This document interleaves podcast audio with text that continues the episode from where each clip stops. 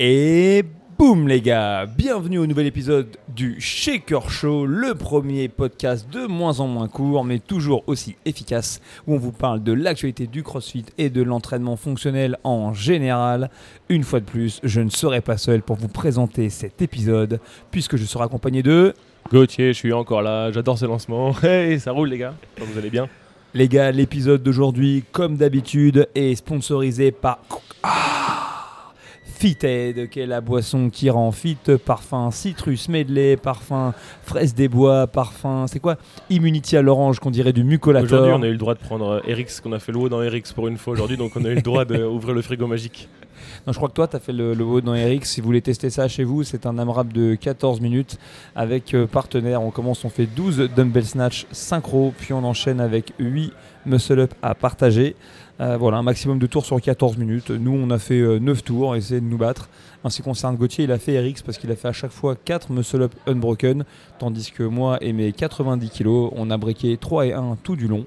Bref, petit aparté, et euh, ce qui va nous ramener au vif du sujet. Ouais, ouais, ouais, ça y est, les, les Lowlands sont passés, le- la première vague de semi-final a commencé et du coup est déjà fini euh, pour, la, pour les premières. On a eu euh, trois événements ce week-end, on a eu les Torian, on a eu les Syndicate et les Lowlands.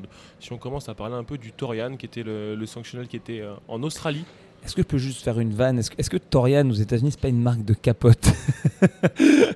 Ah non, c'est Troyan. Troyan, Non, c'est je- ça alors là, je- encore une Je- fois, je je, me mettrai- je le lien- podcast. Je mettrai le lien dans la description. Alors, je vais c'est notre- taper. C'est notre sponsor de la, c'est notre sponsor du podcast. Euh, non. Mais vas-y, je te laisse parler un petit peu des qualifiés Alors, ouais, pendant que je vérifie pour le- ça s'écrit Troyan. Donc pour les Torian, du coup, ouais, les Torian Pro. Euh, chez les garçons, on a eu, du coup, on va pas faire une liste exhaustive, mais on a quand même eu 2-3 garçons qu'on connaît dans, ces- dans cette liste-là. Donc un qui est très connu, qu'on connaît sous le nom de Ricky Garrard, qui s'est qualifié, il était deuxième. Donc euh, on le connaît euh, par rapport à ces certains déboires euh, aux Games qu'on a vécu il y a quelques années. Et là, ça y est, il a purgé sa peine et le voilà de retour plus fort que jamais. Moi, de ce que je connais de, ce- de ces, de ces problèmes, ça n'avait pas trop à voir avec ce qu'il buvait. Hein. Toujours est-il qu'il a purgé sa peine et il est qualifié, donc il a fini deuxième. Un autre garçon qu'on connaît un petit peu, c'est euh, il a purgé sa peine. Alors, en fait, il a, il a été puni. Il n'avait pas le droit de faire de compétition pendant X années. Bon, chance pour lui. Pendant ces années-là, il y avait une pandémie internationale, donc il n'y avait pas de, de compétition à faire. On avait vraiment dû souffrir, lui, hein, pendant sa, sa Oh le pauvre, putain. ouais, en Australie en plus, relou, faire que du crossfit, chiant. et, euh, et on a aussi Ross Dune, qui est un garçon qui suit le programme de qui bosse avec Mayhem, je crois. Et puis c'est un mec qui est quand même plutôt balèze comme athlète. Donc euh, on a cinq garçons qualifiés. Chez les filles, on a eu une performance qui est quand même relativement exceptionnelle. Je pense que ça mérite vraiment qu'on s'y attarde un peu plus. C'est celle quand même de Tia Claire qui a laissé euh, la bagatelle de zéro événement à ses, à ses comparses, vu qu'elle a tout gagné de manière générale. Elle a gagné tous les events, elle a eu 600 sur 600. Donc c'est quand même plutôt pas mal. C'est c'est pas mal, mais je suis content aussi de voir que juste derrière, on retrouve euh, Cara Sanders. Ça, c'est quand, même, euh, ça, c'est quand même cool. Il y a quand même pas mal de noms connus, euh, Cara Sanders, euh, Jamie Simmons. faut suivre, hein, parce que toutes ces athlètes de haut niveau qui se marient, il faut essayer de comprendre un petit Ouais, peu. ouais j'ai encore euh, au Lowland aussi, là, comment elle s'appelle, avec euh, Mia Ackerlund qui s'appelle maintenant Mia, je sais plus comment. Mia Esquette. Mia Esquette, donc on a encore Escala, donc c'est cool. Et ouais, Cara Sanders, trop trop cool le retour, euh, franchement, elle a, elle a fait une super compète. Par rapport à cette, euh, à cette compète là, s'il y avait un WOD, on a pu quand même regarder un peu en live, il y avait un WOD qui était vraiment vraiment impressionnant, c'était celui avec les chest to bar, l'assaut bike et les snatch à faire dans le temps restant. Et si je dis pas de bêtises, je crois que la, la seule à l'avoir réussi à le faire en deux, en deux vagues, c'était Tia Claire, donc elle a vraiment été très très très très impressionnante sur cette compète. Est-ce que ça te dirait pas de le mettre, ce WOD-là, là, dans la prog euh, affiliée de la semaine prochaine? Allez, faisons, faisons comme ça, comme ça tout le monde pourra goûter euh, à cet entraînement. Franchement, ça a l'air bien dégueulasse. Donc voilà pour les Torian et pour les teams du coup chez les Torian, on a eu quand même aussi 5 équipes euh, de qualifiées pour, euh, pour la suite des opérations qui iront à Madison cet été. Donc euh, Urban Energy, je pense que c'est une équipe qu'on retrouve souvent aux Games. Je sais pas si ça dit quelque chose, ça c'est quelque chose. Là, franchement, c'est qui me dit quelque chose. J'aimerais bri- j'aimerais briller euh, de, mes, de mes connaissances sur toutes les équipes, mais là, en l'occurrence, je t'avoue que ça me dit rien. donc, euh, Aucune des équipes du leaderboard ne me parle. Ok, donc en tout cas, on a 5 équipes qui sont qualifiées au Torian. Pour la suite des opérations, on repart directement aux États-Unis avec les syndicates. Et les syndicates aussi, on a eu le droit à, euh, chez les garçons, une belle performance de Justin Medeiros, qui, est- qui est- s'est qualifié premier, qui a brillé par sa régularité en fait. Quand on voit qu'il finit, le- au pire, il finit 7ème sur un event. Et, il ne et gagne qu'un seul événement, ça prouve bien que en fait, euh, c'est le meilleur sur la régularité qui gagne en CrossFit. hein. C'est pas forcément, à part Thierry Claire Tommy qui gagne tout, sinon euh, les- autres, euh, ils survivent là-dessus. Je vais faire une blague de, de crossfitter, mais sinon, je pense aussi que, à mon avis, Jason Hopper, je pense que lui, il a une programmation vraiment Ouais, bien bien équilibrée et il est prêt pour l'imprévu et l'imprévisible. Merci pour cette blague avec Jason Hopper. Si vous ne le savez pas, c'est la page 47 du level 1. Allez regarder ce que c'est le Hopper. Et on a surtout un truc vraiment très cool aussi au syndicat, c'est le retour de Will Mourad, qui est un Yes. athlète euh, historique. euh, Et et exactement, je crois que c'est toi qui me disais quand tu es passé nous voir en Hollande qu'en fait Will Mourad il fait euh, les games et les régionaux depuis quand? 2014, un truc comme ça? Eh ben là, écoute, déjà, il a, il, a, il a que 33 ans, donc il est très très jeune. Et depuis combien de temps il fait les games Il a fait 9 fois les Open, 3 fois les games et seulement 4 fois les regionals. Donc, Sorry, sorry. désolé pour toi, euh, Will Mourad. Excuse-nous. Donc c'est bien ça, c'est qu'il est fait depuis 2014 Ouais, ouais, parce ouais. qu'ils ont disparu quand même à pas fin mal, 2018. c'est quand même carrément ouf. C'était ce mec-là qui s'était blessé pendant les games. On avait, des, idées- on avait vu des images un peu, un peu tristes de cet athlète qui était bien, qui était bien parti sur l'année. Je ne vais pas dire de bêtises, mais je crois que c'était sur, je crois que c'était l'année où euh, James Newberry part à 100% sur la bike pour absolument gagner le 8 avec la bike et les toast touring. Et je crois que c'est cette année-là qu'il était bien classé et qu'il s'est blessé pendant les games. Donc euh, c'est vraiment très chouette de le revoir euh, remonter à haut niveau et de finir euh, cinquième du coup sur les syndicates. Et je crois que malheureusement aussi au Troyan, pour ceux qui sont assez fans des frères Panchik, je crois que c'est Scott Panchik qui s'est blessé malheureusement sur les montées de cordes. Et donc c'est pour ça, soyez pas surpris de ne pas le retrouver au plus haut du classement. On, on va passer à la suite, mais juste avant, voilà, je vais donc revenir. Donc Troyan, hein, c'est bien une marque de préservatif. hein, c'est d'ailleurs la marque la, la- la plus connue, ok, euh, pour tout ce qui concerne les préservatifs et la vie sexuelle. Et ben voilà. Euh, voilà, Donc, euh, aux, aux États-Unis. Et euh, je ne sais pas pourquoi, quand tu vas sur leur site internet, en plus d'avoir des tips sur, pour améliorer votre vie sexuelle, les gars et les filles, si vous voulez y aller, il y a quand même un truc qui fait un peu flipper. le, slogan de, le, le slogan de vente de leur lubrifiant, c'est marqué Déchaînez votre guerrier intérieur. Est-ce que c'est pas un pré-workout finalement ce truc Je, bah, je sais pas. Non, mais ce qui fait la grosse différence dans notre podcast, véritablement, du coup, c'est quand même le travail d'investigation et de fond, c'est qu'on ne vous laisse pas euh, loin des informations. Quand on dit quelque chose, on le prouve. Bon, bref. Bon, euh, là, c'est vraiment les événements où on n'a pas eu la chance d'être, parce que c'était un petit peu loin de chez nous, mais euh, je crois que tu étais plutôt dans le secteur, toi, du coup, d'Amsterdam ce week-end, et as Ah, eu la chance comme tu euh, peux voir, la je suis toujours pas redescendu. Donc oui, effectivement, moi, j'ai eu la chance d'aller euh, d'aller à Amsterdam pour, euh, pour assister à une compétition à laquelle euh, j'ai pu participer par, le, par le passé et briller par ma médiocrité. Cette compétition, c'est les Lowlands Rodon. Je savais pas que j'étais assis à côté d'un athlète des Lowlands ah Rodon. bah, écoute-moi bien, un athlète et, un feu, et feu un coach des Lowlands Rodon Oh, à l'époque où quand polé 100 kg, t'étais un monstre. Euh, quoi qu'il en soit, en tout cas, c'est la compétition historique ok, de toute la région du, du Benelux. Elle est cette année euh, considérée comme étant une demi-finale pour les CrossFit Games. Et donc, c'est la raison pour laquelle euh, bah, moi j'ai été présent, j'ai travaillé pour CrossFit au sein de, de cet événement. Puis j'ai pu aussi, au même titre que les quelques 3000 spectateurs qui étaient présents, profiter euh, du spectacle sur les trois jours. Et franchement, c'était vraiment pas mal. Ouais, c'était un chouette spectacle, t'as passé un bon moment, c'était cool. Bah, en vérité, le premier truc qui m'a fait plaisir, et je regrette vraiment que ça se soit arrêté là, c'est que ça m'a permis bah, déjà de reconnecter avec plein d'athlètes français que j'avais pas vus depuis un moment et, et aussi beaucoup que je ne connaissais pas. Il faut quand même se rendre compte que notamment dans les équipes au Lowlands Rodon, il y avait un quart ok, des équipes qui étaient des équipes françaises. Donc j'en profite quand même pour les citer. Je vais parler euh, de CrossFit Camp, de Vol Spirit, de Genas, de Minim et euh, de CrossFit Grillen. Et donc ça c'est un très très bon indicateur. Malheureusement elles n'ont pas été plus loin que cette demi-finale. Mais ce que je veux dire c'est que si on commence à faire rentrer beaucoup d'athlètes dans les phases de, de qualification avancées, ça veut dire de plus en plus d'athlètes aussi sur les phases finales aux Games. Et euh, ça aussi c'est très cool. J'ai aussi l'opportunité euh, bah, du coup de voir performer en live pour la première fois bah, les athlètes on va dire élites aussi bien masculins que, euh, que féminins. Et franchement, c'était hyper, euh, hyper impressionnant. Et puis j'ai revu aussi pas mal de têtes euh, amies, euh, notamment Marie Robin. Ça fait longtemps que je l'avais pas vue. Elle avait l'air en forme. Elle faisait la compète en RXL parce qu'en fait, elle fait le Strength in Depth euh, d'ici quelques semaines. Donc elle a fait ça un petit peu comme étant euh, son galop d'essai. Mathieu Montes qu'on ne présente plus. Et puis plein de gens que j'ai déjà croisés en formation qui ont pu faire la compétition dans différentes divisions. Et voilà, mais une nouvelle fois, beaucoup de, beaucoup de plaisir à voir euh, Claudia Gluck performer euh, vraiment pour la première fois, j'avais jamais vu auparavant. Euh, Lucas Euzé aussi, euh, le voir un petit peu euh, travailler en solo, j'ai jamais vu auparavant. Et puis c'est toujours un plaisir de façon de croiser Flo. Bref, c'était euh, pour tout ça vraiment, euh, vraiment c'était très cool. Ok, c'était une belle réunion d'athlètes et de la communauté CrossFit, donc c'est vraiment plutôt cool. Ouais, c'est vrai que le lieu était chouette en plus, c'était une, belle salle. Et en termes de compétition, de ce qui s'est passé sur le floor, je pense qu'on a eu le droit à des beaux événements aussi. Rien que euh, celui qui, promettait de- des belles choses, c'était le chest to bar euh, thruster et burpees jump, là c'était ouais, je dirais, celui-là. Je dirais que celui-là en termes de programmation, en termes de, programmation qui va t'aider à produire de l'intensité facilement, c'était vraiment le meilleur. Parce qu'en fait, aussi bien au niveau de la combinaison des mouvements que du format, on était vraiment dans de l'intervalle à haute intensité. Et là, les mecs, ils ont vraiment pris une, une sauce sur ce, sur ce WOD là. Donc honnêtement, en termes de prog, c'était ça, c'était peut-être le truc le plus cool. Après, d'un point de vue euh, scénographie, parce qu'une compétition, c'est quand même aussi un spectacle, bon, bah, on va pas se mentir, pour moi, les meilleurs WOD, c'était quand même les WOD qui ont été imposés par CrossFit. Donc, il faut que vous compreniez que dans tous ces événements qu'on vient de citer, euh, les programmations sont libres, mais CrossFit impose, puisque c'est des demi-finales, au moins deux épreuves euh, qui étaient assez cool à regarder. Une première épreuve qui était un, complexe, donc trois clean, deux front squat, un jerk, et une autre épreuve donc ça, les, forcément, les complexes, ça envoie toujours la sauce parce que tout le monde applaudit quand un ouais, réussi, etc. C'est visuel, c'est top. Mais il y avait aussi une autre épreuve euh, qui était cette fois-ci presque un ridou euh, d'une épreuve de 2014, il me semble, des régionaux que j'avais vu à l'époque. Simplement 10 euh, tours de une montée de corde sans les jambes et de mémoire 60 mètres de course. Après, je suis même pas sûr que ça a besoin de, on a besoin de le préciser parce qu'on l'avait expliqué dans le podcast précédent et tout le monde a écouté le podcast précédent, donc évidemment que.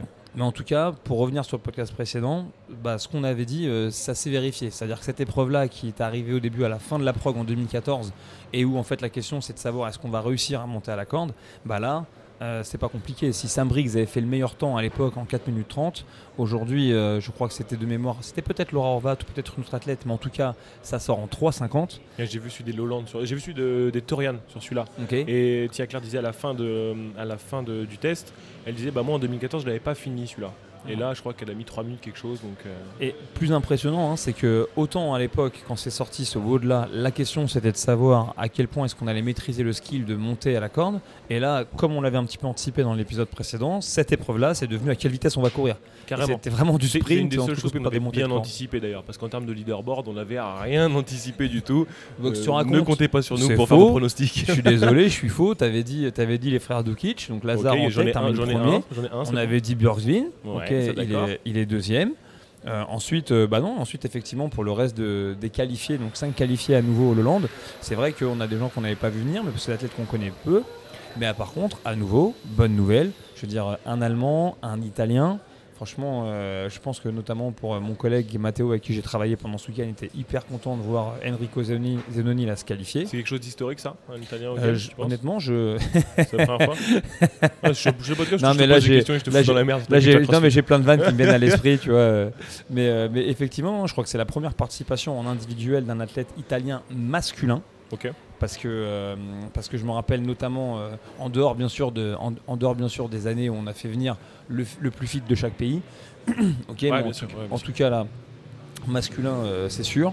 Et puis il faudrait, faudrait aussi voir quand même s'il n'y a pas des mecs qui ont déjà fait en équipe, parce que je ne voudrais pas dire de bêtises, mais est-ce qu'un Tino Marini qui a travaillé pendant longtemps avec Strongfit et qui était dans les équipes d'Invictus, est-ce que lui en fait il est quand même pas de ah. nationalité italienne? Ce serait à vérifier. Et puis aussi même, je me demande si, j'avoue, j'ai pas en tête d'athlètes allemands qui ait fait les games en individuel en élite. Euh, mais en tout cas, voilà, c'est cool. On si est un regarde un peu du côté des filles, du coup, là, on a quand même une sacrée surprise, c'est le fait que Sarah finit sixième.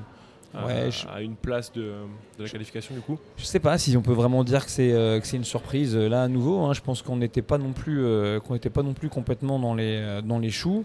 moi, celle que j'avais pas vu venir malgré le fait qu'elle ait fait le French à plusieurs reprises, c'est Lucie Campbell. Ouais. Ok. Donc là, ça c'était top. Mais je veux dire, Laura Horvat, je pense que c'était assez clair euh, qu'elle allait dominer la compétition. Hein. Elle finit deux fois, deux fois deuxième, deux fois, deux fois première sur six events. Donc euh, voilà, son pire classement c'est sixième. Je pense que ça, calme tout le monde. Euh, Gabriela Migala, grosse montée en puissance, l'athlète de John Singleton qui fait ce programme. Je pense qu'elle aussi, elle était très attendue. Et puis je pense qu'elle a pu identifier facilement euh, une de ses faiblesses parce qu'elle, par exemple, elle fait 17ème au montée de corde. Et ensuite, tous ses classements, c'est entre la première et la cinquième position. Donc vraiment, elle est, elle est bien complète. Et puis elle est jeune en plus, hein. elle a que 23 ans, c'est quand même une jeune athlète. Hein. Hyper jeune. Et, euh, et puis ensuite, euh, bah, il y a une nouvelle génération qui monte avec notamment Mathilde Garnès. Moi qui est une fille que je connais un petit peu, puisque j'avais donné son level 1 à l'époque. Et donc je peux te dire qu'elle aussi, elle est montée en niveau de manière vraiment crescendo. Donc voilà, donc je pense que Sarah, avec, avec ses blessures à répétition, euh, se dire que euh, qu'elle n'y est pas, c'est pas si surprenant, mais euh, et je pense je pense, euh, à mon avis, que si elle avait réussi à se qualifier par ce biais-là, elle aurait été très contente. Mais je pense que c'est pas un hasard si elle est déjà en train de se projeter sur le Last Chance Qualifier.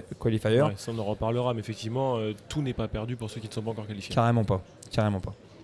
Si on, jette un œil du coup du côté des, du côté des équipes, il y a eu quand même une performance qui était assez impressionnante. On a parlé de Tia qui n'avait rien perdu, qui avait plutôt même tout gagné. Je pense que CrossFit Reykjavik aussi a tout gagné ce week-end, donc c'était une sacrée performance de leur part aussi. Ouais, alors après attention, hein, tout, le monde était, euh, tout le monde était très fort, etc. Il n'y a, aucun souci là-dessus. Euh, on était loin d'avoir que des, que des touristes, mais quand tu vois une domination comme ça. Euh, en équipe et si tu regardes entre guillemets un petit peu les, chronos des uns et des autres, euh, tu te rends compte que sur quand même beaucoup d'épreuves, il y a un vrai gap en, termes de, performance, euh, notamment sur le WOD 1, etc.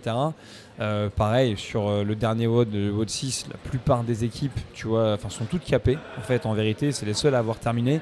Donc je crois qu'ils ont très bien performé, mais je crois aussi que de base, il y a un, un gros delta de niveau. On est face à des vétérans des CrossFit Games, ils connaissent très très bien le système de compétition, ils sont entraînés pour ça. Je veux dire qu'en fait là, euh, au-delà des individualités qui sont vraiment euh, très fortes, c'est juste que vous êtes face à peut-être l'équipe qui est carrément dans un autre niveau et qui est un peu comme les équipes de Froning, on va dire. C'est-à-dire, voilà, euh, c'est des mecs qui savent pourquoi ils sont là. L'équipe de NCFIT aussi à l'époque, menée par Kalipa, avait tenté de faire un peu ce genre de truc. Ils, sont ils étaient juste clairement au-dessus. Voilà, la question qu'on se posait, c'était est-ce que ces grosses individualités, pardon, est-ce que les Avengers vont réussir à rouler ensemble? Parce que c'est quand même des gens qui ont beaucoup fait les CrossFit Games en individuel. Et euh, la question qu'on se posait, c'est comment ça va marcher tout ça ensemble. Et ça marche plutôt pas mal. Ouais, tu parlais de Froning qui, eux, du coup, n'ont pas non plus perdu un event euh, ce week-end. On fait 600 points aussi ce week-end dans leur euh, propre qualifier. Donc on, a hâte de voir comment ça va se passer au CrossFit Games. Ouais, c'est pas étonnant. Ils sont vraiment entraînés ensemble tout le temps. Ils ont vraiment pris le, rulebook des Games au pied de la lettre. Hein. Ils ont pas cherché de raccourcis. Et puis après, l'équipe, pour la voir de loin, alors attention, on n'est pas dans, du tout dans l'intimité du, du collectif. Mais qu'est-ce qu'on peut voir? On sait que Annie euh, face caméra, elle est toujours souriante et que dans le privé, c'est quelqu'un de très exigeant. Donc forcément, derrière, il faut, assurer. Je crois qu'à la fois Can Porter, euh, Tola et euh, Lauren Fischer ont rien à prouver de ce côté-là. C'est des gens qui sont très très équilibrés en termes de, performance. Donc ça, c'est la première chose qui compte. Ensuite, je crois que le truc qui est quand même qui fait un effet locomotive, c'est qu'un mec comme Tola, mine de rien, sur certains events, il a quand même été décisif, hein, notamment sur, tout ce qui concernait le snatch. C'était absolument incroyable. Hein, il s'est promené. Et enfin, euh, tu as un mec comme Can Porter qui dans un collectif quand même amène beaucoup parce que c'est peut-être le côté australien ou je ne sais pas, mais il est très chill. je euh, pense que sur le floor autant que, que euh, à côté ça doit quand même être un sacré liant. C'est un bout en train et souriant et tout, donc forcément ça peut être une mayonnaise qui fonctionne bien. Et puis après, je peux te dire que dans les coulisses, tu as Tikanen, donc le coach de Annie qui est toujours là, tu as son, son mari aussi Aegidus qui est toujours là. Donc il y, a quand même des, fondamentaux qui bougent pas.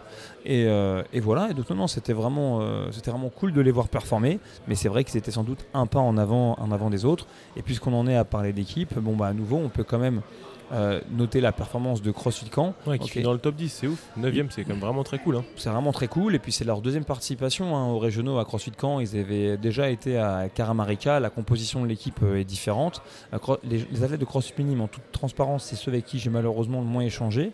Mais j'étais content aussi de croiser vraiment Vol Spirit, Genas, Grillen.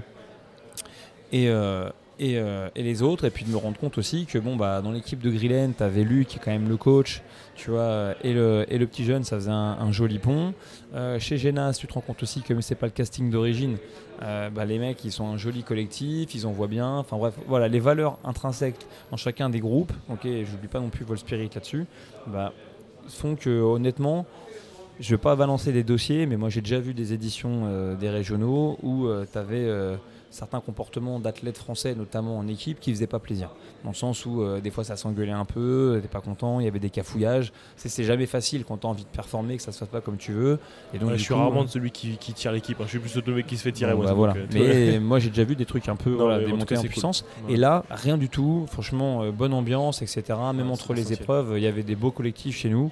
Donc non. c'est essentiel. Et puis c'est parti remise. Hein. C'est des équipes qui sont super jeunes. Encore je Génas, il y a des mecs qui sont super jeunes dans cette équipe-là. Ah, de toute façon, il faut faire l'expérience. Il n'y a pas d'histoire. C'est pas le même jeu quand on commence à rentrer dans ce type d'event, même si là on est encore loin de ce qu'on avait à l'époque aux régionaux, en termes de cadre, etc., en termes de pression. C'est bien rodé, c'est bien roulé, mais c'est pas encore aussi, euh, aussi hard que ce que ça pouvait être avant. Mais voilà, ça change un petit peu les choses. Déjà, un truc simple, hein, quand les mecs qui vont te juger, qui te donnent les instructions parlant dans une langue que tu ne comprends pas, ça change la donne. Déjà, ça c'est un peu tout ce qui s'est passé sur le, sur le floor au niveau des lowlands, mais il y avait aussi pas mal de choses à côté du floor. Donc, du coup, il y avait quoi? Il y avait un stand CrossFit là où tu étais situé, toi, c'est ça? Ouais, peut-être pas la peine de s'étendre forcément là-dessus, mais en tout cas, ce qu'il y a de sûr, c'est que là où c'était intéressant, c'est que CrossFit, pour la première fois, a installé euh, un stand avec des activations sur un événement qui n'était pas les CrossFit Games. Et c'est ça, en fait, qui compte, c'est de se dire que pour la première fois, en dehors de ce qu'on a pu voir euh, jusqu'à présent que à Carson ou à Madison, voilà, CrossFit, et ça va être le cas aussi au Strength Synapse, installer un stand sur lequel eh ben, les athlètes pouvaient potentiellement s'entraîner, sur lequel on faisait des trucs un petit peu ludiques, euh, des challenges chaque jour pour essayer de gagner euh, des, cadeaux de la part des sponsors ok, de, l'événement, mais aussi on pouvait prendre le temps de, discuter, parler un peu des formations, du L1, du L2. Euh, pour tout te dire, on a, fait, on a offert un, spot de L1 à un des membres du public des Lowlands. On a aussi, lorsque lorsque la conversation nous y a amené, offert, et ça c'est très rare de la part de CrossFit, des réductions à des, à des athlètes qui, avaient, qui étaient en fin de L1 et qui avaient besoin soit de renouveler, soit de passer euh, au niveau de qualification supérieure. Donc ça c'était quelque part assez cool parce que si on parle beaucoup des trucs du métaverse, là c'est euh, play to win, etc. Machin, et ben moi j'aime bien me dire que les gens qui sont investis dans la communauté et qui sont partis se déplacer pour voir un event et tout machin, bah, quelque part aussi tu peux les récompenser avec un truc dans ce goût-là. Euh, et, puis le dernier point, on a fait pas mal de coaching aussi. Moi, j'ai coaché pas mal de pas mal d'enfants, un peu tous horizons, euh, un peu chaque jour. C'était vraiment c'était vraiment cool. Moi, j'ai pas mal de plaisir à faire ça. Et puis on a fait ce qu'on appelle aussi des movement cliniques. Ok, donc ça concernait quoi Et ben en fait c'était simple, euh, l'idée c'était écoute, tu as un blocage sur un mouvement, bah tu viens, tu nous accordes 10 à 15 minutes de ton temps et on va tenter de t'améliorer avec vraiment des choses qui sont à la base de la méthodologie, hein, sans prétendre réinventer la roue. Mais euh, j'ai fait pas mal de sessions de, squat thérapie notamment pour essayer d'identifier euh, ou d'améliorer directement des mouvements de squat, par exemple. Et puis, et puis j'ai aussi travaillé bah, sur des techniques de double under, des choses assez faciles, et aussi de ring muscle up et je dois bien avoir 20 mecs, ok, hommes et femmes confondus, qui dans le temps du week-end, en passant, en passant nous voir, ont passé peut-être leur premier muscle-up. Ouais, ça compte, en plus on s'en rappelle de son premier muscle-up. Rien que pour l'avoir vécu dans l'heure de cours d'avant avec Myriam, c'était très cool. C'est des, moments qui, des moments qui sont marquants et qui fondent un peu ce qu'on fait dans notre communauté, aussi, genre de trucs. Bah ouais, moi j'avoue que ça m'interpelle toujours un peu ces trucs-là, parce que je suis souvent en face de gens dans ces moments-là qui sont inscrits dans des box. Ils s'entraînent des fois, tu vois, depuis longtemps, 3 ans, 4 ans, 5 ans. Et je me dis comment ça se fait que ce soit euh, moi ou un autre, peu importe, qui débloquons cette chose-là à ce moment-là. Et je crois quand même fondamentalement que c'est parce que euh, le soin qui est amené, si tu veux, aux séances de skill, a tendance, ok, euh, des fois à, passer au second plan parce qu'on veut à tout prix exposer les athlètes à l'intensité, ce qui est aussi important pour le résultat. sûr c'est autre chose. Mais ouais, du coup, on glisse un peu sur un sujet de coaching, mais évidemment, et par rapport au muscle up, c'était quoi ton, ton, approche par rapport à tout ça? Comment tu faisais avec ce mec-là? Écoute, franchement, mon approche, elle était simple. C'est-à-dire que j'avais quand même une première question de base qui était de m'assurer que j'étais face à quelqu'un qui avait un minimum ok, de, capacité en termes de force stricte à poids de corps. Ok, Est-ce que lorsqu'on enseigne les premiers muscle up, on passe toujours par une version, on va dire, à peu près stricte? Donc la question était simple. Est-ce que vous avez trois strict pull-up environ? Est-ce que vous avez trois ring deep? Des fois ça pouvait être moins, peu importe. Pour les questions de sécurité, ça d'abord? Oui, il faut quand même s'assurer que l'épaule, notamment, elle a un niveau de stabilité minimum pour travailler sur le muscle up, surtout quand on le travaille aux anneaux et que l'anneau, par définition, il est sur un plan dans lequel il n'y a pas de friction. Donc euh, ça peut être particulièrement instable. Et ensuite, très, en toute sincérité, hein, la progression que, que j'ai utilisée, euh, je n'ai pas cherché à réinventer la roue, j'ai simplement réutilisé les progressions du L1, ni plus ni moins. Mais la différence, c'est d'accorder vraiment du temps, voilà, pendant 10 minutes, répéter, donner de la consigne, aussi peut-être mettre la personne en confiance. Il y a ça aussi qui joue, c'est un environnement particulier. Dès le départ, on lui fait projeter qu'elle va réussir. Et à partir de là, ça aide pas mal à ce que ça fonctionne. Après, il n'y a pas qu'une seule manière d'enseigner, par exemple, le ring muscle up. Là, j'ai profité du week-end. Je travaille avec une de mes collègues qui travaille avec Nathan Birdie sur le séminaire de gymnastique. Je lui dis, bah tiens, si tu me réapprenais à moi euh, la progression que vous, vous utilisez pour apprendre le rim up au sein de votre cours, ça ne changera pas la manière que j'ai de dans le L1, mais pour moi, c'est toujours de l'enrichissement personnel. Et puis peut-être que ça va aussi m'aider à améliorer mes propres mécaniques de gros. Mais une nouvelle fois, rien ne sert parfois de chercher à réinventer la roue. C'est juste, il faut faire les choses et les faire avec un petit peu de soin. Et une nouvelle fois, c'est très satisfaisant pour un entraîneur quand pendant son cours, on a, un, on a, un, athlète qui arrive à passer ses premières difficultés. Tu parlais du cours de Myriam. Bah là, on s'est entraîné ensemble. On a fait le, on a fait le WOD qu'on vous a annoncé en début de séance. On était combien dans la séance? Peut-être 15 truc comme, ça? Bon, 15. Sur les 15, il y avait peut-être au début du cours, en dehors de toi et moi, quoi, trois athlètes qui passaient des muscle-up, quelque chose comme ça. Ouais, je pense. Bon, bah, avec une partie de travail de skill, ok, et un petit peu d'assistance à un moment donné, bah, combien se sont mis à passer des muscle-up dans le wood? Bah, 3 de plus.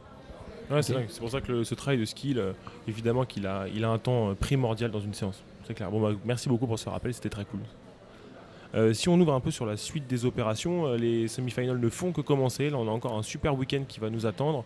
Sur ce week-end-là, on aura deux compètes. On aura les Mid-Atlantic et on aura les Fittest in Cape. Donc deux grosses compétitions. Une qui se déroulera aux États-Unis et une qui se déroulera du coup en Afrique du Sud.